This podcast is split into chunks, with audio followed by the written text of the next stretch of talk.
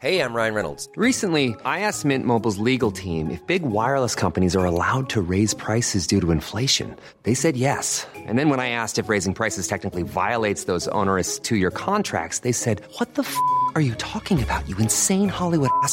F- So to recap, we're cutting the price of Mint Unlimited from $30 a month to just $15 a month. Give it a try at mintmobile.com slash switch. $45 upfront for three months plus taxes and fees. Promo rate for new customers for limited time. Unlimited more than 40 gigabytes per month. Slows. Full terms at mintmobile.com.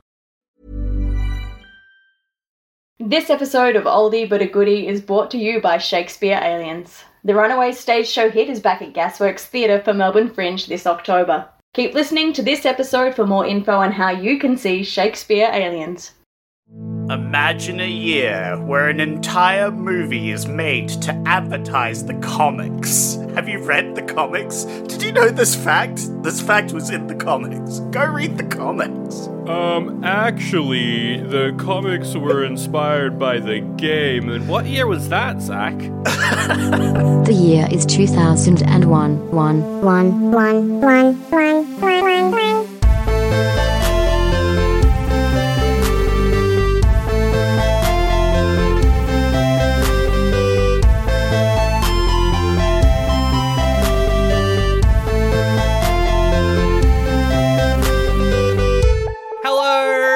welcome to Oldie But a Goodie. Uh, it's the podcast where we watch movies from 2001 in the order they came out in. And when I say movies, I don't just mean theatrical movies, because we do direct to video trash as well. This week we're talking about one of those. It's Tremors 3. My name is Sandro. I'm joined by Zach, as always.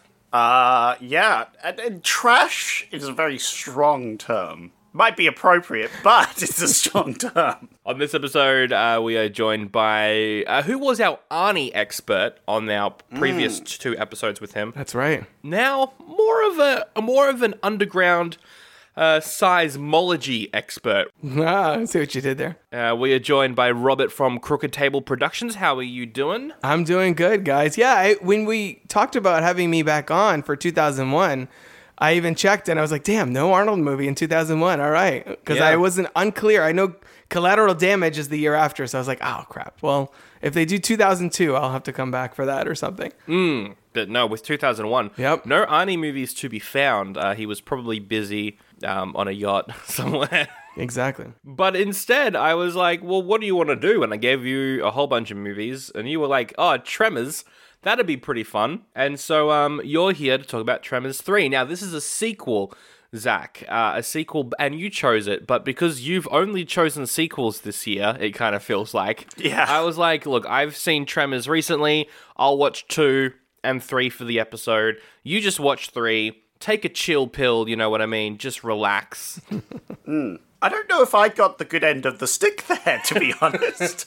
I feel like the context of the first two movies could have really helped me here. Yeah, I was thinking that while while watching it. I was like, "Oh, this is not an entry level movie at all." I feel like. Now, correct me if I'm wrong, but the main character of this one was a side character that popped in on occasion in the other ones. yes. Yeah. Yeah, the character of uh, of Burt uh, really won't let the franchise die. Uh, he became the main star, and um, for good or ill, who knows? We'll talk about that later. But Robert, you actually watched all three of them as well, didn't you? Oh, wow. I did. I had seen the first one oh, like a while ago and then rewatched it recently for this.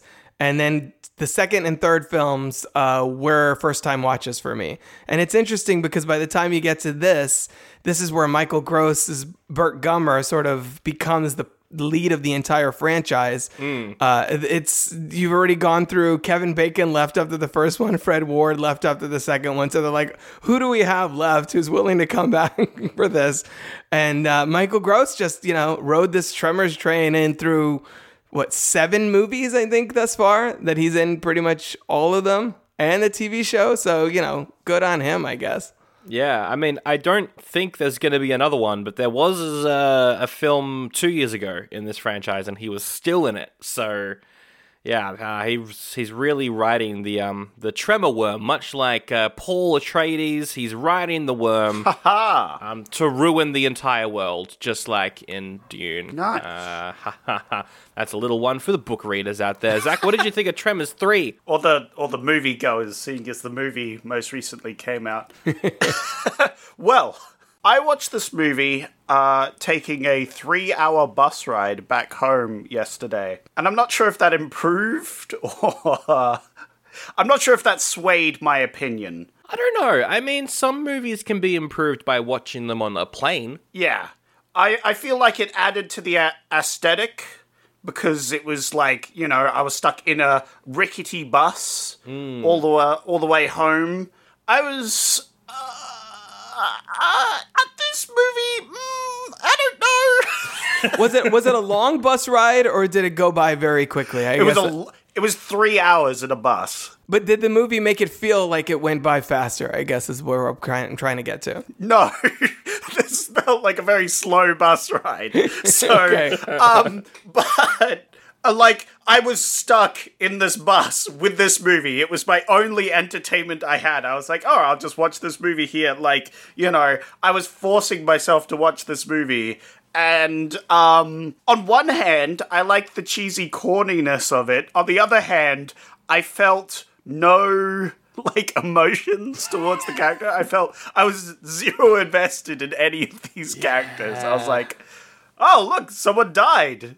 Great, finally some action. You know, it it it's weird because the movie keeps flip flopping between doing nothing and action with the the the uh Tremors. Yeah, I mean, it's like the mo- and it's the same with Tremors too. The only reason these movies exist is to show you another evolution in the graboid uh, uh, life. Like, yeah. But like that's the only reason this movie exists, and the evolutions are like the worst part of the franchise. So I'm just here and I'm like, I I'm bored by everything. Oh yeah, I was confused because it's like, all right, now we're moving to the air now, and I thought the whole thing with them is it's scary that they're underground, you know, that you don't know where they are, sort of Yeah. thing. But they're they're in the sky and you can see them, and also they're easily defeatable by multiple means? Question mark. I mean, I feel like I feel like it's meant to be a parody of monster movies,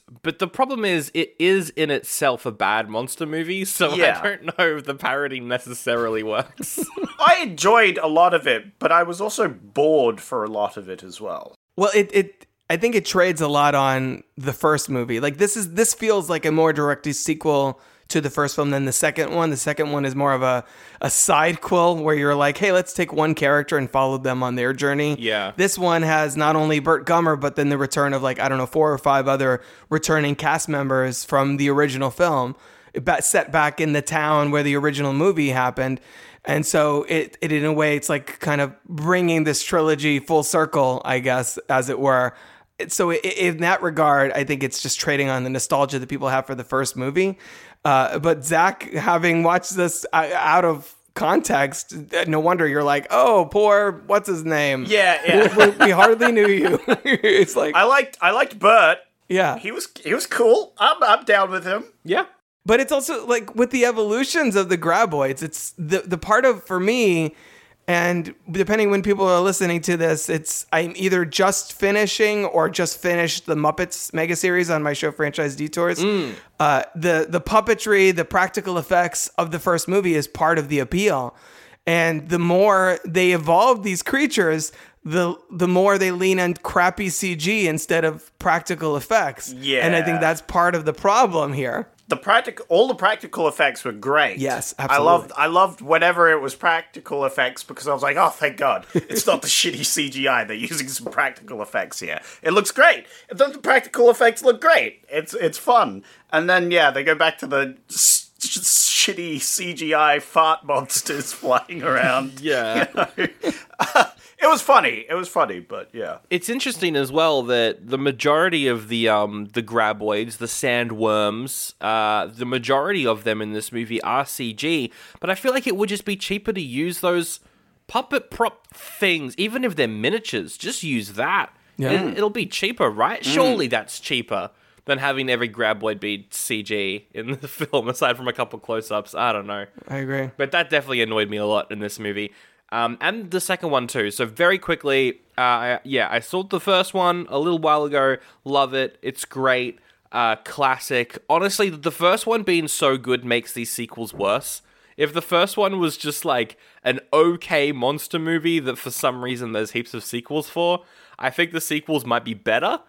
But because that first one is incredible uh, and just a lot of fun, uh, it makes the sequels worse. What What do you think is the the difference? What does the first one have that the sequels lacked? Because for me, I think it's it's sort of the the sequels try and lean into the campy B movie. Like they try and and and be too in on the joke. I think the first one it obviously is fun and is light, it is silly, but it's also kind of has half a foot in that sort of the the it's uh, in that legit monster movie terrain where there are suspenseful moments where these other other ones it's just like everything's silly everything's ridiculous everything's you know has a goofy name ass blasters and things like that where it's just like none of this is serious. Don't bother. It's all bullshit you know? Yeah i think the first one yeah. That's definitely what I felt watching this as like I know what they're trying to do, which is lean into more of the just silly goofiness of the whole thing,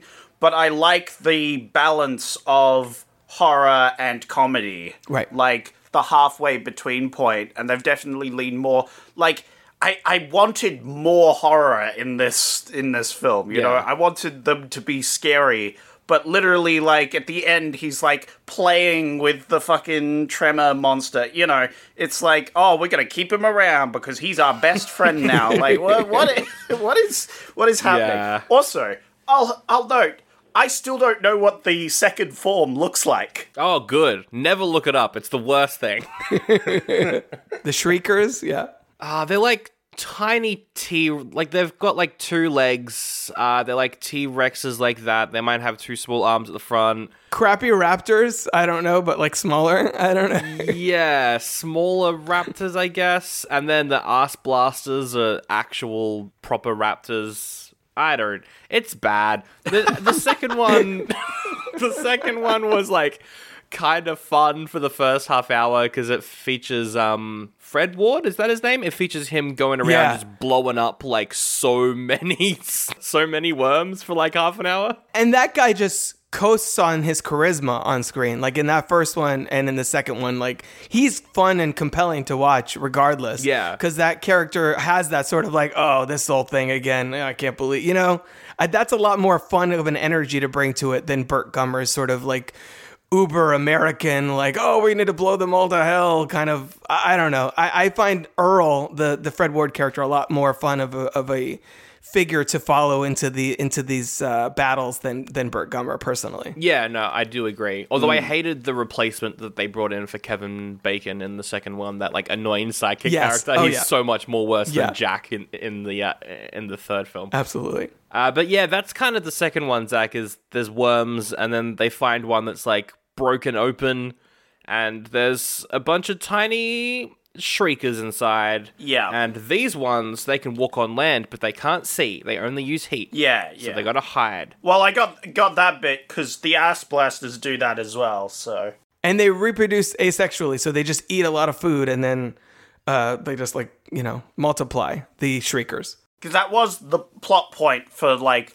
the second half ish was like Right. we've got to capture these things before they eat stuff otherwise they multiply and then it's revealed that the ass blasters like go into a coma if they eat. So it's like the opposite. Haha irony. I look, there's some stuff to like in these sequels, but honestly, uh, my first impression is uh, just watch the first one and stop there, maybe.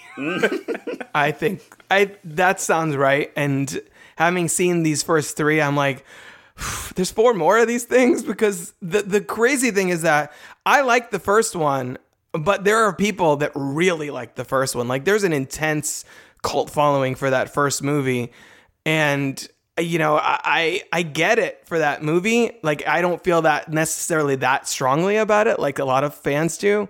But I there's something about that first movie, like we touched on, the balance of horror and comedy, and and you know the ensemble cast and Kevin Bacon and Fred Ward and all that that I think makes it fun to watch. But then I don't know. I don't know if my affinity for the first one extends to six more sequels. If this is the third one, it makes me worried what six and seven are like. For example, uh, I, I there are still some good ideas here. I think the problem is that they seem they are too familiar with the horror. Yeah. They're like, oh, it's just a tremor thing. Everybody get on a rock. All right, we're gonna have to sit here, you know, for ages till it goes away. Like they're they're very familiar. There's no horror in it until they get to the ass blasters, and then they're like, oh shit, now they can fly, now they can do this, and we have that like they're bashing in doors and stuff, and they're running around. You know, I wish that was the start of the movie. It also you start to get to a point where this with these movies that it feels kind of derivative of better creature movies. They're Mm-hmm. the heat sensor thing makes me think of Predator. I feel Yep. one of them either bled or secreted acid at one point, which felt very alien to me. And I'm like, you're just ripping off movies that are way better than you, and the and betraying what was novel about this franchise in the beginning, which is like we were saying earlier, the sort of underground threat that like you could just be walking around and it could just swallow you up from you know under the ground. And I think that Yeah. is a legitimate you know uh, strong premise for a, a creature feature. And it by the time you get to even the third one, they're already diluting that thing to hell. But anyway, we'll get into more detail uh, in a second. But um, first, Zach, you did pick this movie. I did. Uh, and before we started recording, uh, Robert, you were asking uh, what other movies came out this week in 2001. What actual movies? Well, there were a bunch of them. And I watched one of them, which I will mention last. But the options that I didn't watch were uh, Max Keeble's Big Move. Uh, it's about a guy called Max. He learns that he's got to move towns, and so he tries to get even with the bullies that bullied him. That's his big move. Yep. Okay. Yeah. Yeah. I, I don't. Yep. Uh, yeah. Uh, Serendipity. Uh, rom-com, New Yorker, British person fall in love. You've it's it's a popular one. Uh, we have nothing to add to the narrative of that movie. Training Day. Training Day. Denzel Washington has to train Ethan Hawke during an eventful day in the LAPD. Wait, wait, wait a minute. So we're talking about Tremors 3 over Training Day. Is that what we're saying? Yeah, look. Okay. someone someone has some uh explaining to do about that because I'm just curious.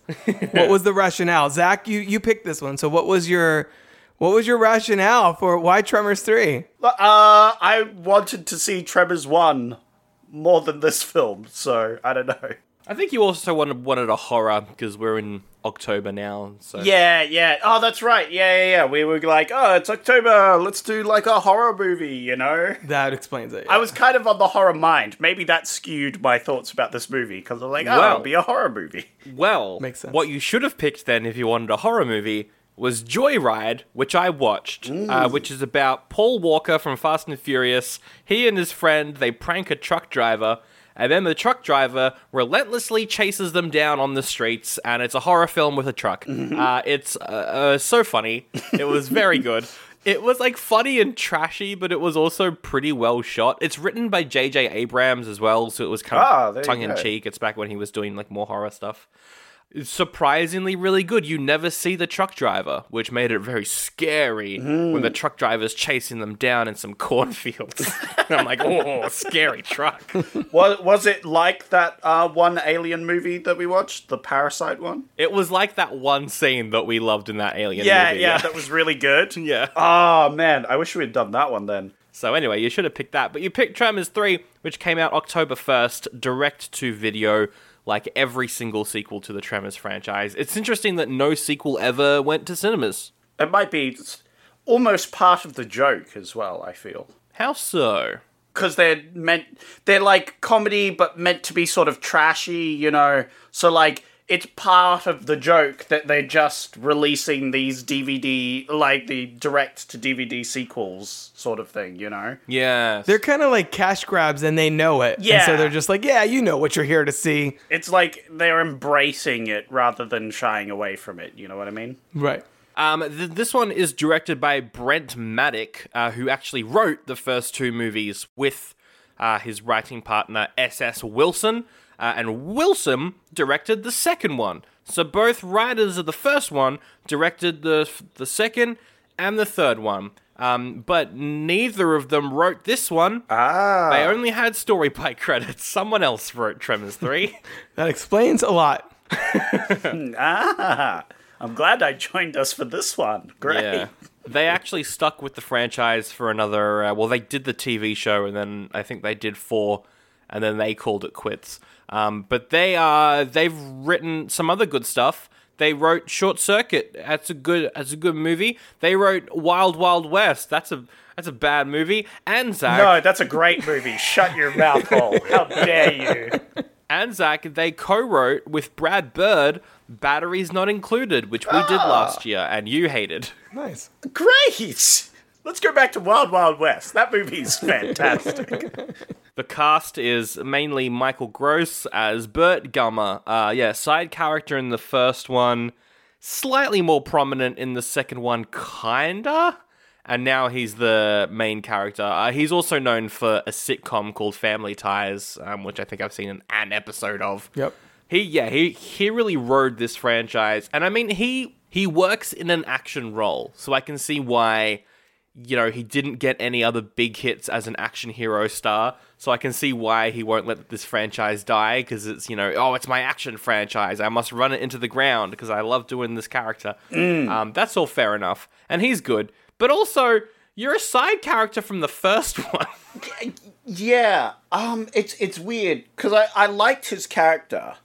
Uh, and I'm like, this, this, this character's alright. He's, yeah, I don't know. He's alright. It's just, uh, I don't know. Maybe, maybe he need better supporting characters. Well, definitely. Yeah, I think that's definitely part of it. It's also he he's because he's such a like extreme sort of survivalist, like right wing type character. Like he was not ne- he was never meant to be the lead of anything. No way. But at this point, after the original cast, like none of those people, you know, none of the main heroes chose to come back. So they're like, I guess Burt Gummer will be the will be our hero. And so it's this movie mm-hmm. trying to kind of s- squeeze him into this leading man action hero role, which he was never really meant to fit. And s- I don't, I don't know if it necessarily hundred percent works, but I mean, I don't really know if a lot of things in this movie work. It's just, it's like the best they had at that point. yeah. It's it's weird because I feel like he should be more like like prepared for things because they show him super prepared for things, but then he's never prepared for anything. Yeah, they really dumbed him down in the sequel, and then slightly more so here as well. Right, yeah. Yeah. He has this like underground wall that stops the the like graboid. He has all these things that like he's prepared for, and then he goes out in the field with barely any ammunition in his guns, and like leaves his walkie-talkie behind to get like stuck behind a grab. Like he, he seems like they want to show him as a smart planner, but then he's not a smart planner. You know what I mean? Yeah. It's weird. Well, this thing keeps evolving. I mean, how do he? How is he supposed to know there's a third, uh, third sec part of the life cycle where where the ass Yeah. blasters come from? Yeah. So that that's the thing. Because the second one does something similar. The second one does something similar where he has like a truck full of ammunition and none of it, you know, it all kind of goes to waste fighting the shriekers. So that's I think kind of a running thing in this film. That that makes sense, but he still struggles with the the, the underground one though. Yeah, yeah, it's true. He, he at least he gets swallowed, so there's like some rep- some consequences for that. Mm. That was and which was that that was a pretty fun sequence. Yeah, Yeah, no, I quite like that scene actually. Uh, yeah, his sidekick this time around is Jack Sawyer, uh, played by Shawn Christian, uh, who is in a lot of TV. Uh, the main TV show that kind of stood out to me was the Birds of Prey TV show that no one remembers, and those that do remember absolutely hate, uh, which is where Batman went missing, and it was like Huntress and Oh, Bat was Batgirl in that maybe? Uh, it, it's from the like late I think she was. Uh, I think she might have been in the wheelchair. She was Oracle, I think, at that point. Because I'm vaguely familiar with that show, though I didn't watch it at the time. Yeah, I think it came out like around the time of um of Smallville, and they were trying to like cash in on the whole all superhero TV shows are back, uh, but they did not have the budget that that show needed, so it did not work. Oh yeah, Harley Quinn was in it, but she wasn't really Harley Quinn as well. Nice. It was a it, it was a whole thing. Anyway, he's in that uh, and and some other stuff. He doesn't return to the franchise, interestingly enough. But I mean, as a sidekick, he's better than the guy in number two. And then, uh, as you mentioned earlier, lots of returning characters. Um, Ariana Richards, uh, who plays Lex Murphy in Jurassic Park, she returns as the child character Mindy from the first one. She's a teenager now, I think, or 20. I, I don't know how old she's meant to be. I would hope 20. Uh, Charlotte Stewart from Twin Peaks is also there as a mum. Uh, Melvin's back for some reason. I'll, I'll say the the main sidekick guy. He's there with his brother for the first bit. Yes. as like a a scam artist. You know. Yeah. They're like doing these tours in this area with with graboids, but they're faking it, right? yep. So, at first he's not very endearing, right? like, he's scamming people. He's a bad person. Then his brother dies, and he is just not cut up about it at all. Like, his brother or friend or whatever is never mentioned ever again in the movie after he gets eaten. So, like, I wasn't exactly endeared to this character, let's say. No, I, I did the whole idea that brought him in though the like the graboid uh, safari angle. I thought was a pretty smart way of Yeah. of uh, of going meta with this franchise because Yeah. in this one because we're going back to the town where the the whole thing started in the first movie there's comic books the perfection has become like a tourist attraction and everybody's got like graboid t-shirts and stuff like that. And so the fact that there's a safari that feels you know i'm in florida here near universal studios so it felt very much like the old jaws ride. Like oh no watch out it's coming around the corner. You know so i thought that was a pretty fun kind of introduction to that character uh, even though yeah it doesn't necessarily paint him in the best light I wish there was more of a tourist angle where they had to like do all this running around, but they also had to do all this running around with the tourists and keep the tourists alive the whole time. I think that would have been fun. no that would have been a good And you have like that one kid that's like the nerd character who knows everything about them, you know? Actually, I think you'll find in issue three that if you Oh. hide from shriekers, yeah, I think that would be great. Yeah. Oh, you could have a bit where the kid's like he's really confident because he's like read the comic books. It's like, hey, they can't hear you on this, this, this, and then he gets eaten, and it's like, don't believe what you read, kids. You know? no that's good That's a good kind of twist as well, because I, I don't think any other horror franchise has even gotten that meta before, which is like fans of the franchise Yeah, yeah. going up against the villain. That's not, like, even in Scream, they haven't done that. Oh, Yeah, that would have that's been true. that would have been great to have like fans of the graboids. But then, of course, we have the arse blasters, right? And the fans have no idea what they do. You know? and one of them there is like, uh, it's a bit trite. It feels done before, to quote Yeah, yeah, from, yeah. from last week. Yeah.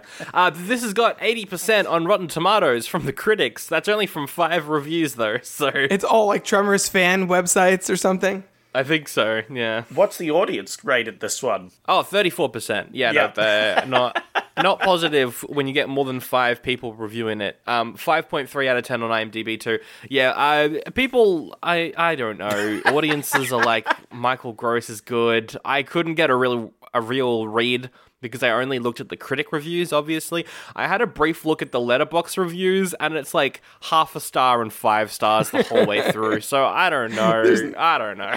Either you really like Tremors or you don't. That's what I'm saying, guys. People that are into Tremors are really into Tremors, and the rest of us are like, I don't know, it's good. I don't. Know. What do you want from us? Look, I, I like the concept of film. I like the sort of evolution angle. You said that was like the worst part, but I'm like, oh, that's pretty cool. You got this evolving monster. You could do a lot with that, you know? Are, are there more life? I have so many questions for four, five, six, and seven of this franchise. Though they're like, are there more life cycles of this of this creature? Do they go underwater next? Like, what is does El Blanco the the big albino uh, tremor uh, graboid that looks like a penis? Like, Yep. let's be real. Yeah. Yep. so much, so much, so more than the other ones. It was distracting. I actually watched these three movies with my wife because she's she's closer to the like intense Tremors fan base than I am. Uh, she really likes the first one, and I think it's it's good but not great. Uh, so we watched the three of them, and I, I I had to I pointed it out to her. I was just like, that's it's distracting that there's a giant penis coming out of the ground right now because it doesn't. It's it's a different design than the other graboids. It's a different design than the other graboids, and I feel like that's all they came up with. It's just like Yeah. it's got you know the. It just looks like a circumcised penis, and that's what we got. I, I hope that in later ones it just becomes super large. It's this giant penis. It gets bigger the one, more know? you the more you uh, stimulate it, I guess. Yeah. well, yeah, in terms of the sequels, there's like the TV show after this, which is it's like a different cast. I think Jamie Kennedy and Christopher Lloyd are in it, and then Michael Gross comes in near the end, I think. Then there was like a Western prequel, which is the fourth one. Yep. It's a Western prequel, but like with Michael Gross still playing like a cowboy version of Burt. So I don't even know what that is. it took a long break, came back in 2015 with like a remake of maybe the first one. Jamie Kennedy from Screams there. Then they went to like the snow for one, and then the most recent one set on like an island with the guy that plays Napoleon Dynamite. So I've got no idea what that one's about. Wow. The snow would make sense. I like that. yeah, that one could be fun. I don't know about it being set on an island, but I mean Kong Skull Island was great, so maybe they do something similar like, like that. I don't know. I don't know. Ah, There you go. yeah. I, I liked the ideas that they had. I liked that they had these evolving creatures. They didn't, but they didn't utilize them in a good horror way. That's what I. And a creature that keeps evolving, keeps changing, and other things, you know, has all these stages, is a great horror monster. Yeah, it's a good because you don't know what it's going to do next. There's that dread of what comes next, Yeah. sort of thing. Yeah. But they just they they don't really go into that, which is sad. I liked the idea of this albino one that wasn't changing into its other forms because it was like sterile. So it was just getting bigger, you know? It was just this big ass uh, graboid thing, you know? Yeah, it was. all right, all right, all right. but yeah, I liked the ideas. It just it felt like they weren't utilized well. No, it could have been a lot better. It's essentially a horror comedy franchise, but this one is not scary enough to be horror, nor really funny enough to be comedy. So you're like, what exactly are you trying to do? Yeah, Yeah, it feels like a. Uh, it feels like a sci-fi original movie. You know, like fire tarantula versus water snake. It feels like that level of. like a, a fan made movie almost. Like it only exists for the irony. You know. Right. yeah, 100%. But yeah, I I still enjoyed it. I still had fun with it when they weren't sitting around doing nothing. But I feel like there was just there was a lot of nothing as well. Yeah, it's the same with the second one. They're very slow. They're very slow moving movies. Uh, there's a bunch of taglines. I don't know how much it cost, obviously, because it's direct to video. I don't know how much it made because it didn't play in cinemas, but I do have taglines, so I've got that much. Um, All right, let's let's hear some taglines. yeah, thumbs up, thumbs down to each tagline. The first tagline is "They're back." Boo. yeah, boo, thumbs down. What's back? They're back. Wow, I hope so. I'm going to see the movie. I hope so. In this movie called Tremors Three, that the bad things are back. Oh, they should totally do a Tremor movie without any tremors whatsoever. No tremors, just Burt like hanging out on a Sunday afternoon. Yeah, just, just just for an hour and a half. That would be incredibly funny, but also the worst. yeah. Uh, okay, what about the food chain just grew another link? Better? Better than their back, but um, yeah, yeah. chains don't just spontaneously grow links. so I don't know. The logic there is kind of lacking for me. Yeah. But I, I guess a half step in the right direction. Uh, and then the final one is, and you thought they were deadly before. Oh God. I feel like they were more deadly before. I don't know. Yeah. Yeah, that's kind of a problem with this film is that they don't find them really deadly. Yeah, no. I, I yeah, that doesn't work either. I like the the food chain one, which if you look at IMDb is is like the the one that's on the the box of the DVD or whatever. Uh, that that definitely is the best of the three, and that's not even that great to begin with. no. But yeah, rough. William Shakespeare is known for writing many different styles of plays, He did tragedy, he did comedy. He did tragedy mixed with comedy. but he never did science fiction.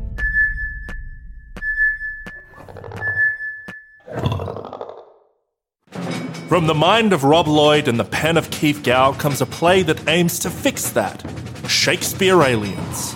It's James Cameron's Aliens live on stage in the style of William Shakespeare. After a hit run of shows during the start of the year, we're back this October for the Melbourne Fringe Festival.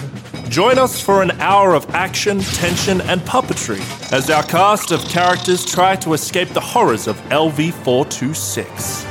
Featuring performances from friends of the show Cassandra Hart, Danny McGinley, Oh my god! the two voices you're hearing right now, Hi, we're Zach and Law. as well as direction from frequent guest Rob Lloyd, As an oldie, I take offense to that. and sound design from one of the hosts of this show. Do I do commercial radio promo voice? No. Shakespeare Aliens at the Melbourne Fringe Festival. That's October 11th to October 15th, 9 pm at Gasworks Theatre. Head to melbournefringe.com.au for more, or check out the link in the episode description. I mean, I guess we can go through the plot of this film. It doesn't, I mean, it kind of has one. Oh, no, no, no. It does open with like, you wouldn't steal a TV sort of font. That, that um, anti piracy ad that we had in Australia. I don't know if it was in the US though.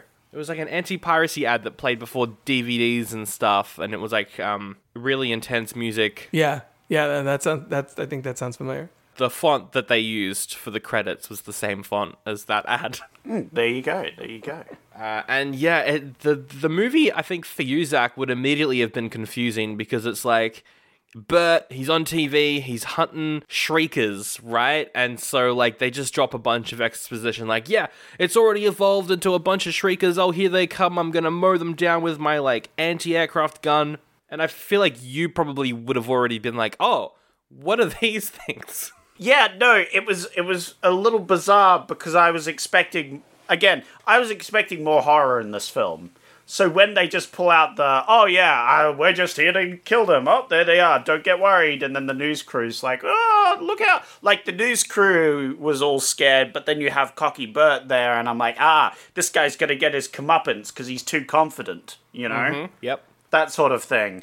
But uh, no, his confidence was well placed as he just he just kind of wrecks them. Well, that's that's the problem with these movies that they keep kind of writing themselves into a corner where every movie they encounter, you know, the, the either the regular graboids or then the shriekers, and then now the ass blasters. in every movie they're just like, oh, okay, we figured out how to solve this problem. And so every movie they have to start all over again. Well, like, well, shit, we need a new creature for them to be like, what? It does that now? Yeah. And and they they just like completely desensitize themselves so that it's not you know the characters have have to you have to start to start from square one every film Yeah, definitely. Right, I see. Yeah, yeah, yeah. That's the way that. Yeah, yeah. Which is a weird situation to be in. I feel like it's like they they're just not scared. Yeah, I think the the way that I would fix the problem is like you keep taking these new evolutions to places that we've seen before or like low population areas and I know that that's because of um the budget, but like an ideal Tremors sequel would be oh no, it's heading towards a city. Right. Right? That would be the ideal sequel. Surely. Surely that's the proper evolution of the franchise. Mm. if they had the budget to pull that off Well, yeah. if, yeah if they had the budget then then maybe but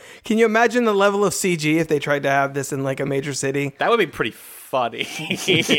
I just I just immediately thought of like a Godzilla situation. We have the, the giant penis penis worm. godzilla or like birdemic style where it's just like pasted yeah, in the yeah. frame and just giant giant fucking worm CGI smashing buildings, like eating buildings and stuff. Hell yeah. That could be pretty funny. Maybe that's what we need. We need the Halloween treatment to Tremors, just a sequel to the first one.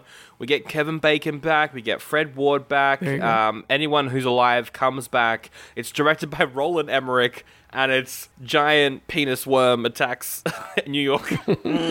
that's the subtitle right there yeah, yeah. And Gerard Butler's in it, sure, why not? of course he is We've gotta stop the worm. Is that how he talks? I don't know. That was perfect. Yeah, wow. So we go back to Perfection, the town of Perfection.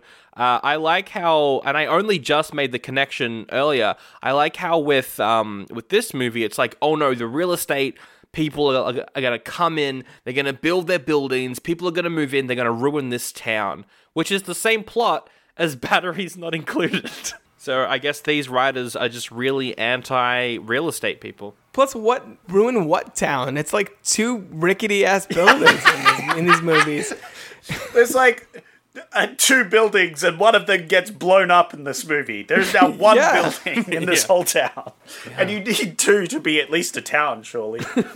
That's the rule. Yeah, exactly. You need two buildings to be a town. No, they have this store, this like kind of general store, and that's pretty much the only part of the town that we really see anyway. So it's like, what exactly you would th- you would think if the movie, if the stakes are we have to save this town, we would maybe. I don't know, see a little bit more of the town than just like desert and one store. oh no, this shitty backwater town with like five people living in it. It's gonna be, you know, kicked out. Oh no, the stakes are so high for this movie. That's kind of a joke in the first movie where it's like perfection population like 14 or something like that. It's something ridiculous like that. Yeah, like that's a great joke. I, I like I like the idea of that, but putting your stakes on it is a bad idea. Put your stakes in. Oh no, everyone's gonna die. Not oh no. Not this town of five people. Yeah. Yeah, no, because no one will care about it. Like, how about you have going back to my tourist idea? Just have some tourists in there. Oh no, all these tourists are gonna get eaten. We need to get them back to safety, sort Yeah. of thing. You know, That could be better. Yeah. That could be better. it just kind of forgot that tourists were coming in, you know, after the first quarter of the movie, and I thought that was a good plot point, you I know? mean, the movie forgot the government people rocked up as well halfway through the film because they just died off screen. Yeah, yeah, yeah. They didn't get forgotten. They got eaten, and then no one cared. Well, that was kind of a, an interesting idea. Have like part of the way through the movie where they're they're saying you can't kill the graboids because it's an endangered species, and Burt's like, really, like seriously, this is what we're doing. Yeah. And then the government people get eaten, and then that subplot's completely tossed out the window, sort of until the end. Where uh, where Burt is like, nope, we got this graboid here. He's our new best friend. Uh, he's our, our guard dog. So you can't just you know you can't build uh, your your community on on uh, on perfection's land and all that. So I I thought that was kind of a good I, I kind of a, a funny idea in the middle of the movie, and then they just kind of like, nah, we don't need that. Let's just go back to what we were doing. yeah, exactly. It's very strange. they just abandon plot lines and it's it's this movie is so the reason it feels so slow is because it keeps stop starting Yeah, exactly. it has action it goes a little crazy and then it stops and we go back to the you know chilling out for a while. And then it starts back up again. You you have like oh shit here's the tremors again. But then it just stops and all the tension just fades. And after a while you just like well i don't feel tension because i know in like five ten minutes it's to be over you know? It's yeah. And in the first one, uh, it's like an actual monster movie. The tension is there the whole time. So yeah you know, like there's like half an hour when they're just hanging out on the top of a building because that's the only least safe place. They're not like, oh, the tremor's gone, we can get down now, which is what they do in this movie. They're like, no, we got to stay up there the whole time because yeah, it's just more scarier. I don't know.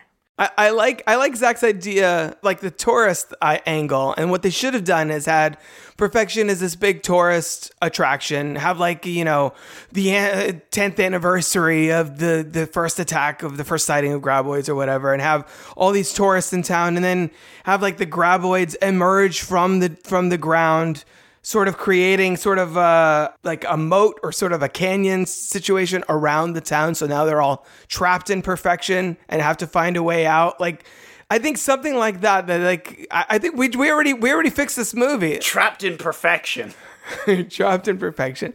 Uh, I think it's like it needed something like that, other Yeah. than it's just oh, there's a different kind of creature, same same as the other time, rinse and repeat. the ability to track the monster took all the tension out of it. Because the best parts of the film where was where you didn't know the monster was nearby, and then it suddenly popped out. Like, like there was no tension because it's like, oh, we know where the monster is, what it's doing, sort of thing. Yeah. Like, get rid of that whole aspect of the movie, and it became a lot better because it's like, all right, we can come down now because the monster's away. We know that it's away. Instead of, okay, quietly come down now. It might have gone away, you know? Yeah. Because that still keeps the tension. It's still like, is one of them going to be attacked? And then you can have more surprised attacks.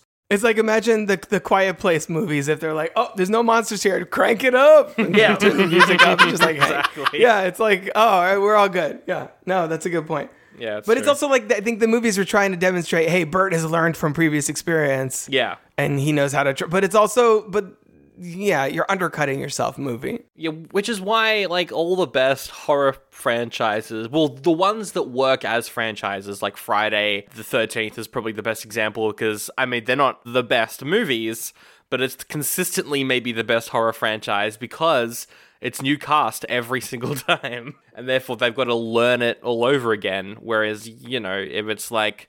Oh no, Laurie Strode's going up against Myers again. It's the final film. Oh, I can't wait for this one. Oh, what's gonna happen? Oh, Halloween's gonna end. Oh no, really? Uh, I think Burt could have been done better, but like I still think he could have been prepared. He could have had his radar. He could have had his thing. But like throughout the movie, everything goes wrong for him, and I felt they just could have done that better with like he has his sensor thing to detect it underground.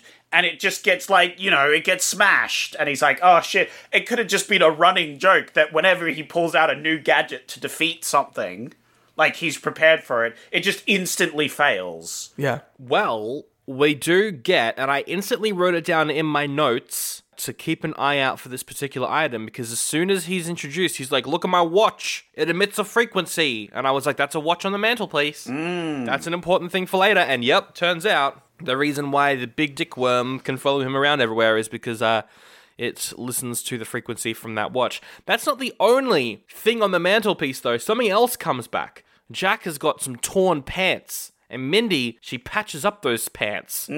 And we get the quote I think Jack was expecting you to sew those pants, not tape them. And she's like, Mum, tape is a total statement. That tape saves the day. That piece of tape on his pants saves the day. That's that is that is script writing right there. that is how you write a script. It's true. There was another good quote.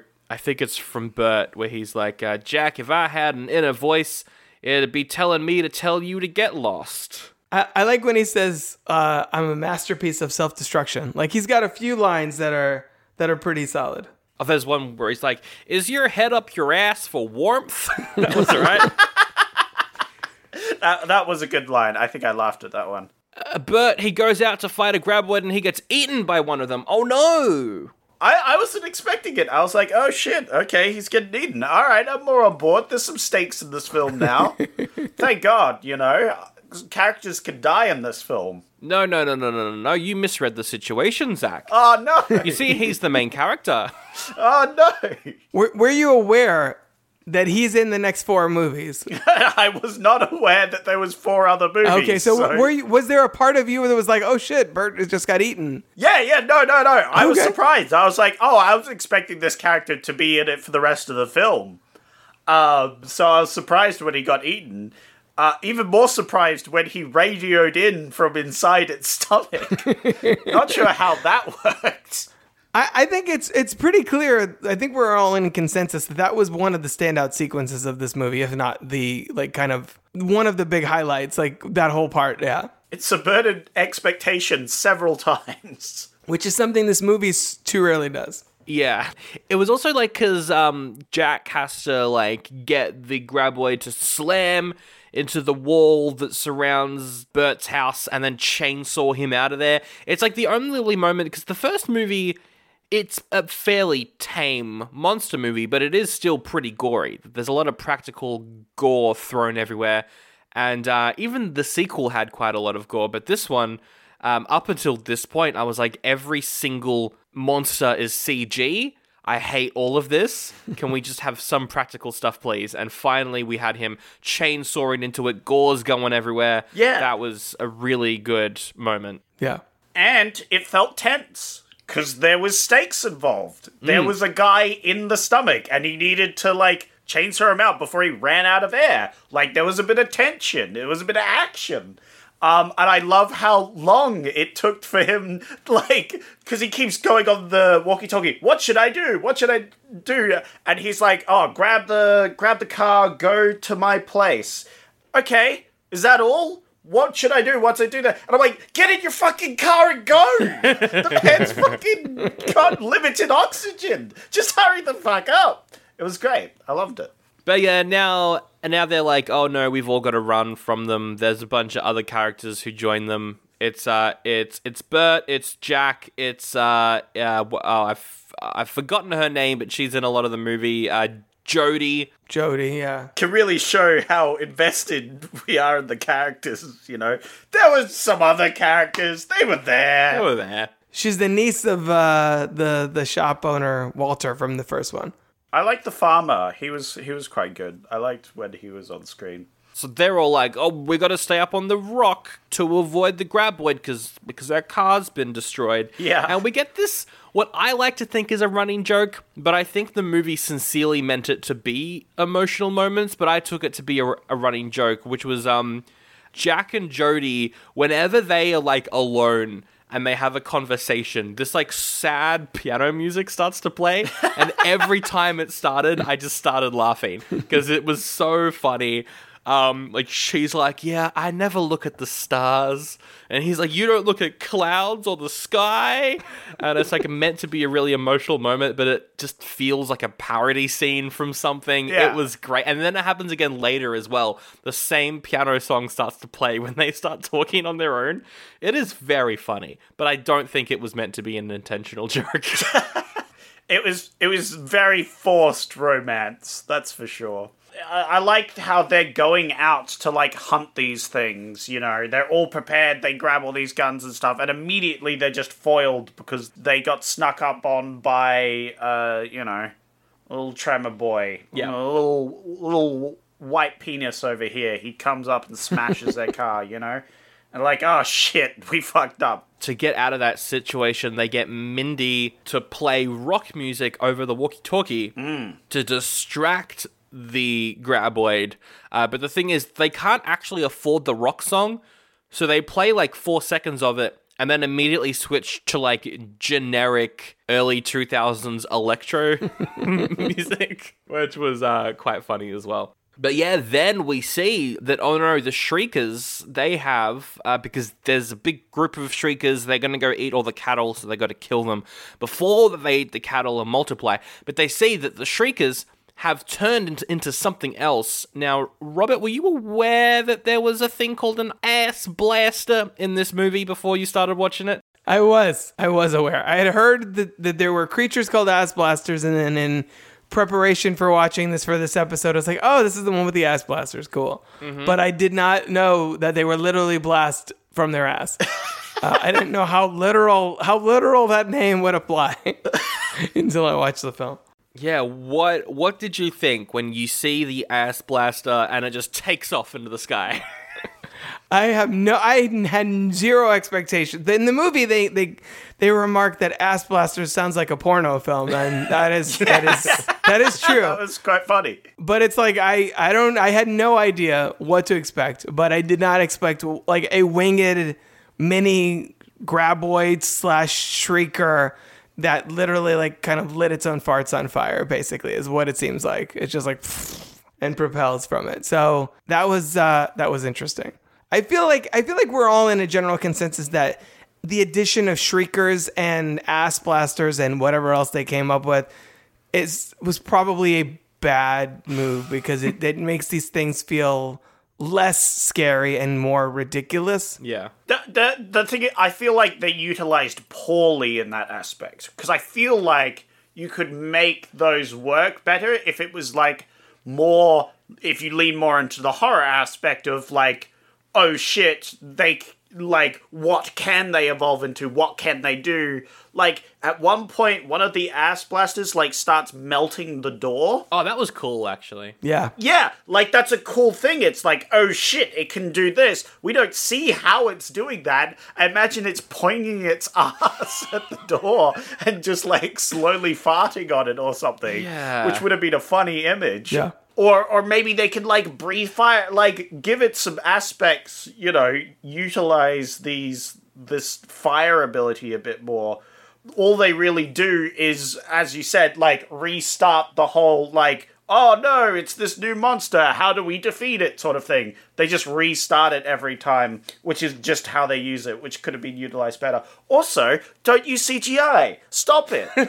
I see you going to use CGI. Stop it. We see one that gets like impaled on a fence, and then you, it like they move it off and its guts go out. That was great because it was all some practical guts. Yeah, there's like one practical ass blaster prop that they use throughout the movie every now and then for like close ups, and it's really good. Mm. It's really good. Yeah, it's really good, and I and it only makes the CGI look worse. Yeah. which sucks. I will applaud them though on their tasteful use of the ass blasters. There's no obnoxious fart noises. Not yeah, I was gonna say not a phrase I expected to hear uh, in this recording. The tasteful use of the ass blasters. Like no like giant fart noise every time they took off. It was uh, it was actually kind of realistic. It was like a slight release of gas and then they're off in the air. Is that see? I almost would argue they should have leaned more into the ridiculousness. Like that, it's if you if you're not going to be scary, then be ri- then then like make it ridiculous. Let's just make it a full on comedy.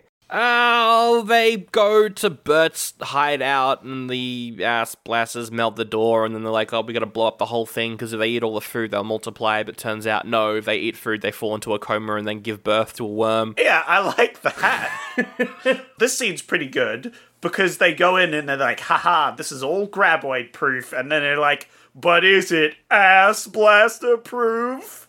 And then, boom, ass blaster shows up. They go into the panic room, which is full of food, which would be good if they c- could melt the door. And then, of course, they blow it all up, and it turns out all that food would have actually been good because they go into a coma. Yeah. Uh, and it's like this comedy of errors sort of thing. Yeah. But the explosion looked really good. What didn't look good was uh, the pieces of fallen rock from the explosion were Mm. so obviously styrofoam. it was very funny. But yeah, they're like, we need to make a potato gun. They're like, if only we had guns, we could blow up these things because they got gas in them, so we just need need to ignite it and they'll explode. And one of them is like, well, a potato gun. And Burt's like, oh, no, I never made one of those. I converted my BB gun to a full auto by the age of eight or something. Yeah, yeah. Of course he did. Up to that point, great scene because they have them going to this junkyard to hide from the ass blasters, but then they get discovered, sort of thing, and they and they go over their options. They're like, "Oh, we could stay in here," and and Burt's like, "No." After a while, our body heat will heat this up too much, and Oh, yeah. they'll see us. They'll see us. Yeah. And and then they say, "Oh, we could run for it," and he's like, "Nah, we'll just get at." So they're like, "Oh, we have no options," and then they go, "Oh, let's build these PB guns." So for doing that, they run around, which is what they said they couldn't do two seconds ago because they'd just get. At. But you see, this time they need to do it, and therefore they can. Yeah. You see, it's never-ending story rules. And then the Billy Hill theme plays as they go as they just go around collecting pipes and other ingredients to build these potato guns. Yeah. The monsters just give them half an hour to fix these up so they can have the final fight scene, and it's very bizarre. But when they eventually do make the flaming arrows, uh, the explosions are cool. It's a like that's an okay scene where they're- they're blowing them all up, and yeah, it's it's it's kind of fun. No, I thought that was I thought that was pretty cool. I like that the watch came back into play. Yes. I like that uh, that they set that up and that it actually had a purpose and that they uh, it's it's it's weird how El Blanco becomes sort of their their like uh, Godzilla figure. They're like it's a monster, but he fights for us. Yeah. kind of thing. Um, where it's it's very much it felt very much like uh, Jurassic World where the the T Rex is the villain sort of, but then becomes the hero. Yeah. Uh, it- you know they use that to kind of have, have the El Blanco kind of take out the final ass blaster. I thought that was pretty. Uh, that that's you know that's never that's never an unsatisfying turn when that happens. So No, ha- seeing some monster on monster action, I think in this film was pretty fun. Although the um the special effect of like the graboid coming out of the ground and like the ground hole itself also being CG was yeah. uh was was something else. Yeah, well, well, we've already we've already touched on the the visual effects in this movie. What are you saying? The CGI was bad? Of course not, never. They, they had some close ups in that scene, though, where it was like practical and you could see like the blood coming off the ass blaster as it's being ate. Also, cannibalism? Pretty rough out there for a tremor. But yeah, and then the f- movie ends. We finally uh, get a long scene with Melvin. So Melvin's the kid from the first movie who sabotages a bunch of things. Uh, he's grown up to be the real estate guy who's trying to sell the land to potential buyers. I had a I had a feeling he was an important character, but I had no idea who the fuck this guy was, other than the main character didn't like him. He was an annoying little shit in the first movie, and he fulfills the same purpose here, basically. Nice. Now he's an annoying big shit in this movie. Yeah, exactly. And Burt's like, "Oh, you see, you can't build anything here because as long as I've got the big white worm following my truck around, th th this is protected land." Ha ha! I was really hoping Burt would just murder him with the, the worm at the end there. I'm sort of surprised it didn't happen. Yeah. Yeah. Yeah, that would have been a more satisfying, like, oh shit, Burt's fucking crazy. He'll fucking murder a dude if he fucks with him. El, Blanc- El Blanco will d- d- protect their town as long as we just feed him. Yeah, oh shit, that's dark as fuck. But that's pretty much all Tremors 3 is. It's a very simple plot, some fun moments that we've kind of gone over, uh, all up in in our very binary rating system between an oldie and a goodie. I'll go to you first, Robert. What do you think? Is this an oldie or a goodie? I think this is an oldie. I think if you've seen the first Tremors, you've already seen the best of the franchise, and you probably don't need to go on unless you're a hardcore Tremors fan. And I've discovered recently there are many of them, and you just you just will are are desperate for anything, any more graboid uh, action and and more of these characters, especially Burt Gummer, as we've gone into. Uh, I I don't really think as a a normie, a non Tremors fanatic, I don't think you needed good more than the first film. So this was a fun watch, but I'm not gonna say it's something I would necessarily revisit on the regular. I do think the first one has some uh, you know rewatchability and is legitimately fun and well well put together for what it is. So Yeah, definitely. And this is also coming from someone who has a podcast all about franchises. So That's true. If you're like, I saw the first one, it was fine, then you're probably good. But if you saw the first one and you're like, my life is forever changed, are there more of these? what? There's six more Yeah. Tremors films? I need these in my life. Then Yeah. you know that's that's your business. Unless you have posters on the wall and like a graboid shaped bed, uh, a plushie. Exactly. I wonder if that exists. Graboid uh, bed sheets. Let me have a look. Oh, I wouldn't be surprised. But yeah, uh, one oldie there, and that does exist. I just looked it up. It does exist. Uh, Zach, what are you going to give it? Oldie or a goodie? Uh, I'll probably give it an oldie as well. It doesn't help that I didn't see the first two before watching this, so I had barely any context for these characters that I didn't really care about to begin with. Um, followed followed up by some some pretty poor CGI and a rough bus ride. I feel like this this wasn't the best representation of uh, this franchise.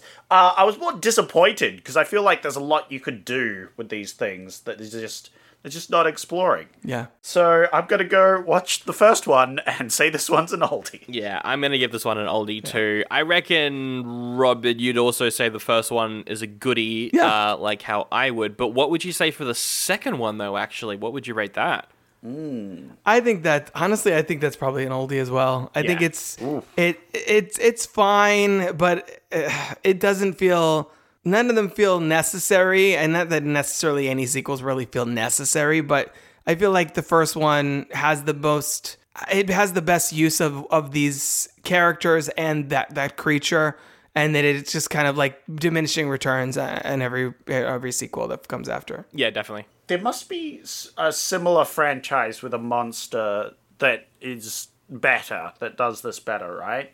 Uh, well, the first one that comes to mind is Jaws, and those sequels don't work. As far as like as far as like creatures features, I like I'm thinking of you know, and this is just in the last couple of decades, like Lake Placid Oh, yeah. or Anaconda, which they did a crossover with actually that I haven't seen. I've seen the first Anaconda, but that's pretty much it. Uh, so I have no idea whether those sequels are, are fun or, or worthwhile whatsoever. But uh, that's kind of yeah. I feel like if you liked the first movie, you could go and find something similar that wasn't part of this franchise to enjoy. Right. Yeah, that, that is true. Mom deserves the best, and there's no better place to shop for Mother's Day than Whole Foods Market. They're your destination for unbeatable savings, from premium gifts to show-stopping flowers and irresistible desserts. Start by saving 33% with Prime on all body care and candles. Then get a 15-stem bunch of tulips for just $9.99 each with Prime. Round out Mom's menu with festive rosé, irresistible berry chantilly cake, and more special treats. Come celebrate Mother's Day at Whole Foods Market.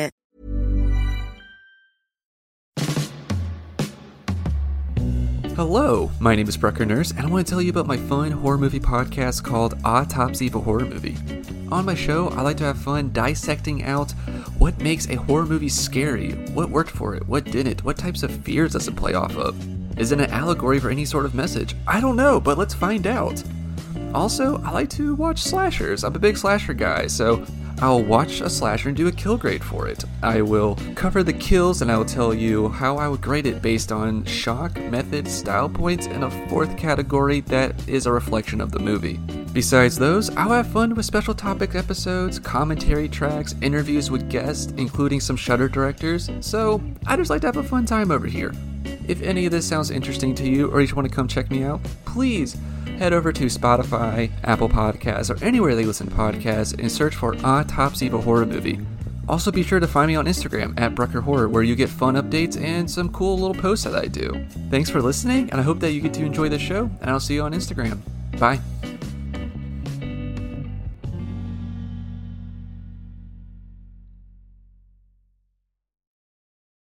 But anyway, uh, there we go. Three oldies right there for Tremors 3. Let's come up with the. Because there's plenty of sequels, but as you mentioned, I mean, there's the Anaconda Lake Placid crossover, but there's no Tremors crossover with with another movie. And it's ripe. I mean, the movie opens with a joke about Alien versus Predator. It's like there's the Graboid comic, there's the Shrieker comic, there's Graboid versus Shrieker comic. So, what we need is we need Tremors versus another movie we've done on the podcast. Uh, I'm going to find that movie thanks to a random number generator, which has given me episode number 43. Okay, 43. Uh, so crossover between Tremors and the movie from that episode. Uh, uh, uh, oh, uh, oh. Uh-oh. Uh-oh. Uh, episode number 43 is a movie called The Road to Wellville. Oh my gosh. Oh, oh my god. Which uh, was about it, it was about Mr. Kellogg Yep. and his sanitarium. Oh, that movie was great as well because he was insane. I you didn't like it from memory, but I really did. No, no, no. I, I, I don't know if I enjoyed that movie, but it's an insane concept to add to this one. Yeah, true. I, I have not seen The Road to Wellville. I remember when that came out, and I remember thinking that looks insane, and therefore never watching it. But I've seen the trailer, and I can not imagine how the tremors would fit into that. Uh, maybe a tremor just bursts into the middle of his sanitarium, I guess, and all hell breaks loose. Yeah, that, that's kind of what I when I'm thinking. It's like the tremor bursts into the into the sanitarium, and it's Doctor Kellogg versus Tremors. I, I'm thinking we go with the cult route because the whole thing is like Dr. Kellogg's had this cult of health, right? Yeah. So he discovers these new creatures that eat people, and he's like, "These are gods, you know. we, we should worship these." Like, I like it's Doctor Kellogg's cult of the, the the graboids, you know. Yeah. He's like got eggs in the back room that he takes care of, and he like feeds people to them. Like that's why he's getting everyone healthy, is so he can feed you Ooh, as oh, a you go. perfect healthy specimen Okay. to the graboid. You know. Okay, very cure for wellness. Was that that movie? Yeah, kind of yeah. had a similar twist at the end. So then we kind of need like two because in the first one it's like Matthew Broderick and Bridget Fonda are a married couple going to the, the sanitarium, and then bad stuff happens to them. We need uh, some similar characters to kind of go to this place, and they are played by Kevin Bacon and Fred Ward. It's like older, ver- it's it's their ancestors. Their ancestors go to uh, the sanitarium. There you go. The, the Tremors of Wellville. That's the name of that movie. there you go. Yeah. That's a good name. That is. Let's do some uh, reviews.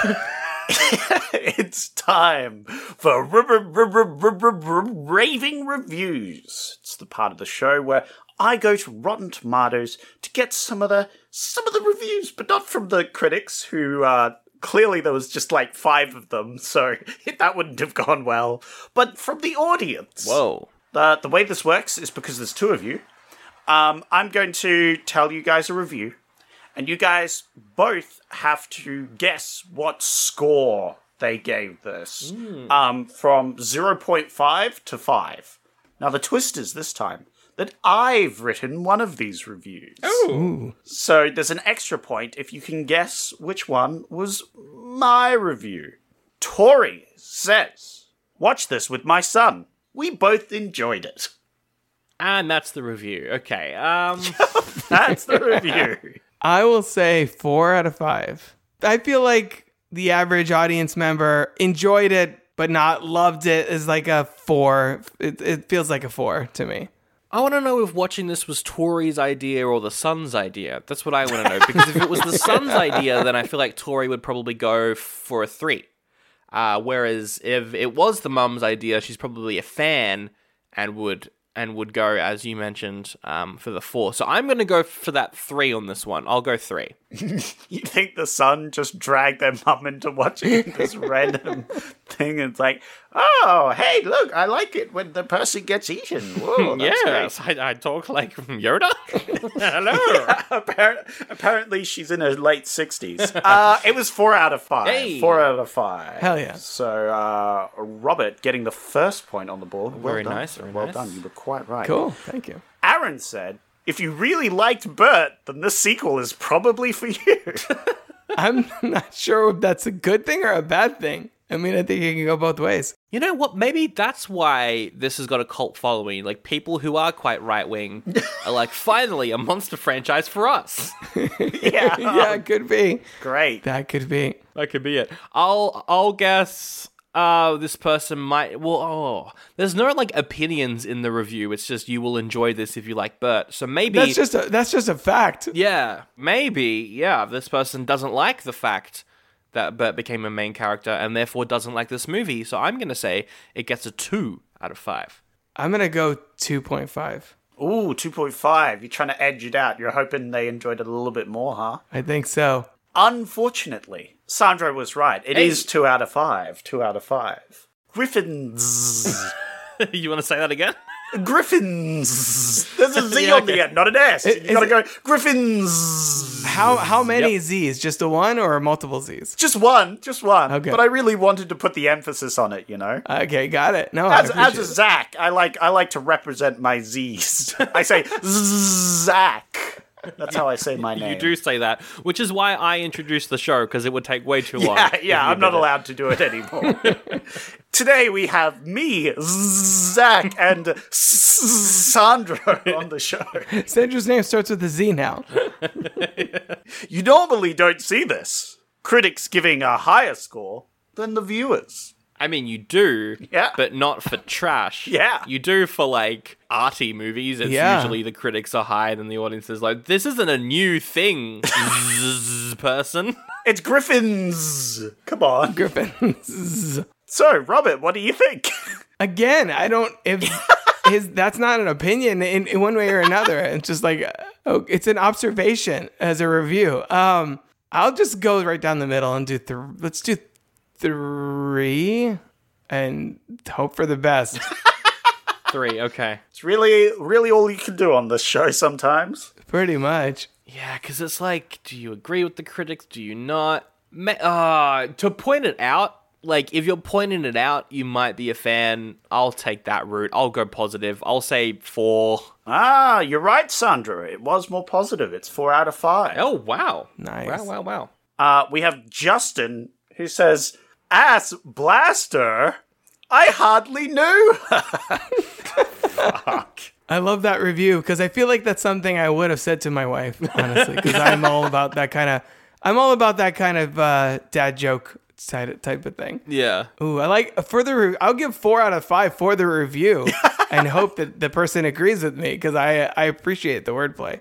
Uh, it's kind of just a blind shot in the dark for this. I'll, I'll, Yeah. if you're gonna go positive, I'll say two.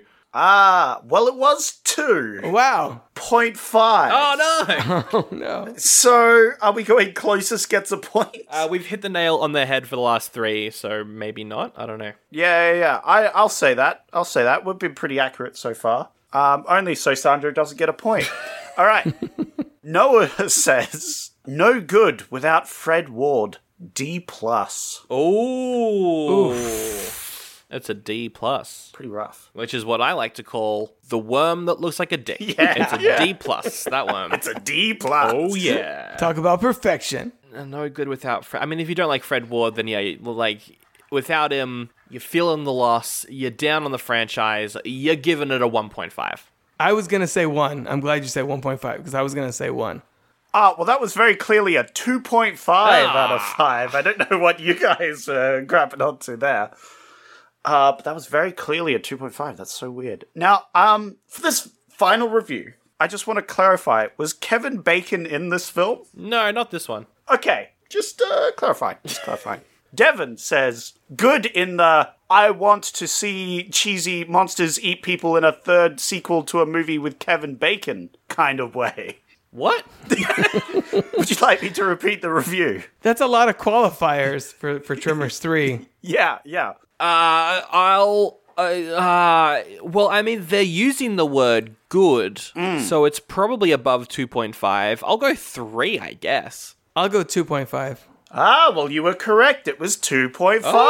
There you go. Yay. Which puts us both on two points. Now, that was the last review. One of them was Zach's, and that's Yes. going to be the deciding factor, I think, in this game. Mm, that is the decider. I think I already know which one you wrote. what do you think, Robert? I think it was the Griffins because he seemed very pleased about the Z at the end. so It was just a bit, you know? like, Sandro was like, You want to say that again? I'm like, No, fuck you. I'm going to emphasize this even more now. It was more out of spite to Sandro than anything. I think it's the I hardly knew her review because you make that joke a lot. Well, not a lot. Recently. Yeah. Because I was making the joke a bunch and then you've just started making it. You've picked it up off me who stopped making the joke. Eh, It was that one. It was that one. It's very, it's a very, um, a rigged part of the game because obviously I'm going to know. yeah, I'm going to disqualify you from that point because I said that joke before you did. I'm sure of it. Oh, well then it's, uh, if I'm disqualified, then, uh, it's a tie, which means, Robert, you know, There you go. if you didn't get a tie or win, you don't get to plug your thing, but it is a tie, so you do get to plug your stuff. Where can people hear you? yeah, you can. Fi- no, thanks guys for having me. Uh, you can find Crooked Table Productions. We have franchise detours. Where we believe no movie series travels in a straight line, and Close Watch, where we get to know our guests through the movies they love. Both of them are on Apple Podcasts, Spotify, Goodpods, and other podcatchers, as well as crookedtable.com. Uh, I think if, so. If people are listening to this in October, we're wrapping up our Muppets mega series on uh, franchise detours, and we're going to be heading into the Dark Knight trilogy. So uh, people can find that at all the places I mentioned. They can follow me on Twitter at Crooked Table. Awesome. And I'm on one of those upcoming, I think, Muppet episodes. We did uh, Muppets Yeah. in Space, Muppets from Space. which was uh, a good fun. Oh, no, yes, from space, not in space. That From. It's from space. I wish they went to space. I think we mentioned that on the episode that like they should have gone to space. What's up, Muppets? Come on. Uh, but no, thank you so much for coming on, for watching three movies for this episode. Uh, it was a lot of fun. It, I mean, it's always a lot of fun when you come by, and um, we'll have to do it again. Absolutely. Uh, but if you like this podcast and you want to help us out, it's pretty easy actually. Just telling friends is uh, how shows grow. So i- i- if you've done that, thank you. If you haven't done that, just find a way to be like, hey, do you like ass blasting? and your friend will be like, I do. And then you recommend the podcast. Um, Obviously, that's the obvious reply to that question. everything's at Oldie Buddy Goodie Pod. E- even emails if you want to email us. And we are on the old Patreon. Uh, where up is uh, it was meant to be up last week, but it got delayed to this week. Uh, the two-parter, the Disney animated Bonanza. Oh boy. Oh god. I didn't even want to know how that podcast went. Yeah, we recorded it uh, uh, two parts in one evening. It was very long, um, and and both parts are well, one part's up now, second part's out on Wednesday, so you can check that out if you want. Very good. Link in the episode description. Uh, now I've got to make a choice for next week. Um, there's a lot of options though, I think. So maybe Robert wants to read every second option. Maybe that could be fun. Yeah. Your options are bandits. Two bank robbers. One, played by Bruce Willis, mm. falls in love with a girl they've kidnapped. Or you can go with Brotherhood of the Wolf. It's a French period action horror film about a tribe who investigate a mysterious slaughter caused by an unknown creature. Probably not an ass blaster, but who knows? I was about to say, I hope it's an ass blast. that would be. It's probably a werewolf. I mean, going by the name of the movie. yeah, I guess. yeah, well, well. You never know. Huh? You you have to watch it to find out. It's actually an ass blaster named Wolf. oh, right. yeah, yeah. We have uh, Corky Romando. Oh, Romano. Close enough. a vet is forced by his a mobster family to infiltrate the FBI and steal evidence. No, I don't think I'm going to pick that one. That's fair. No, not into Chris Kattan vehicles, I guess. Oh, is that um, Chris Kattan? It is Chris Kattan. Chris Kattan and Peter Falk, I think, is in it too.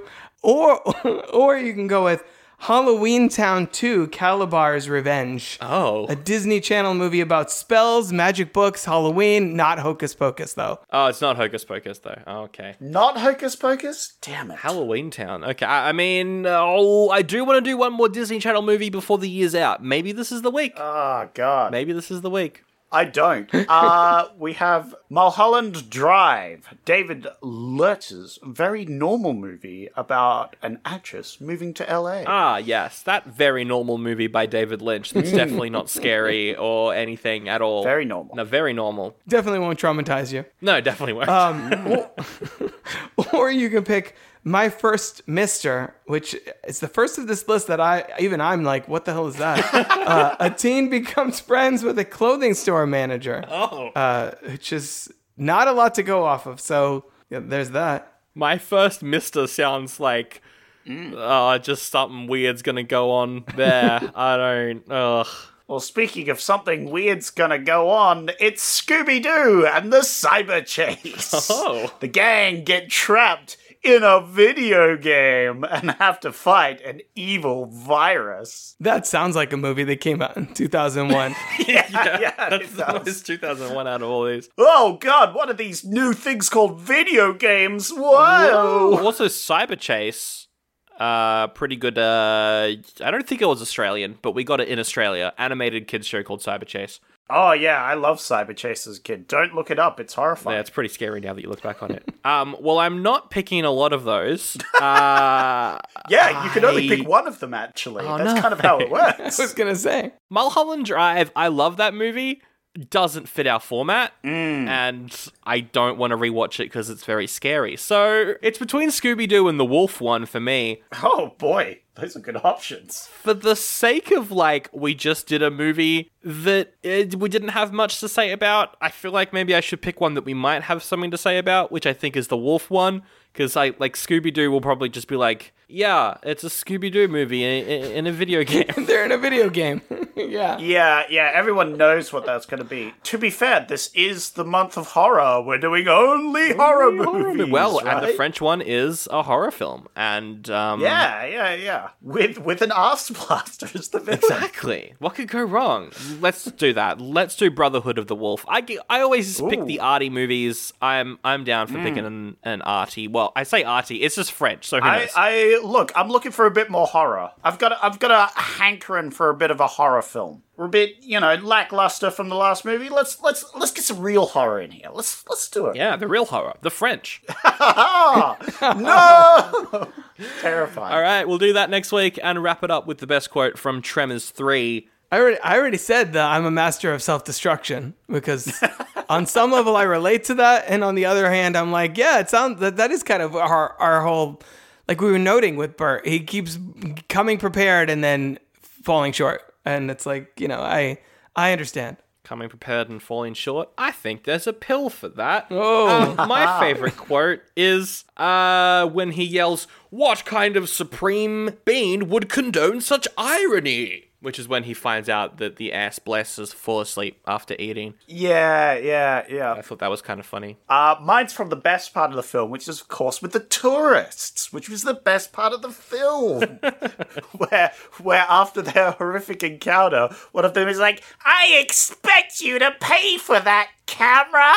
or that, or that one where he says, "Is your head up your own ass?" Oh yeah, is your head up your ass for warmth? That's a good one. Ass blaster sounds like one of those porno movies. I liked it when the characters pointed and said, "Hey, that one looks like a huge penis." hey, that was me. Yeah, you were in the film. It was great. Yeah, amazing.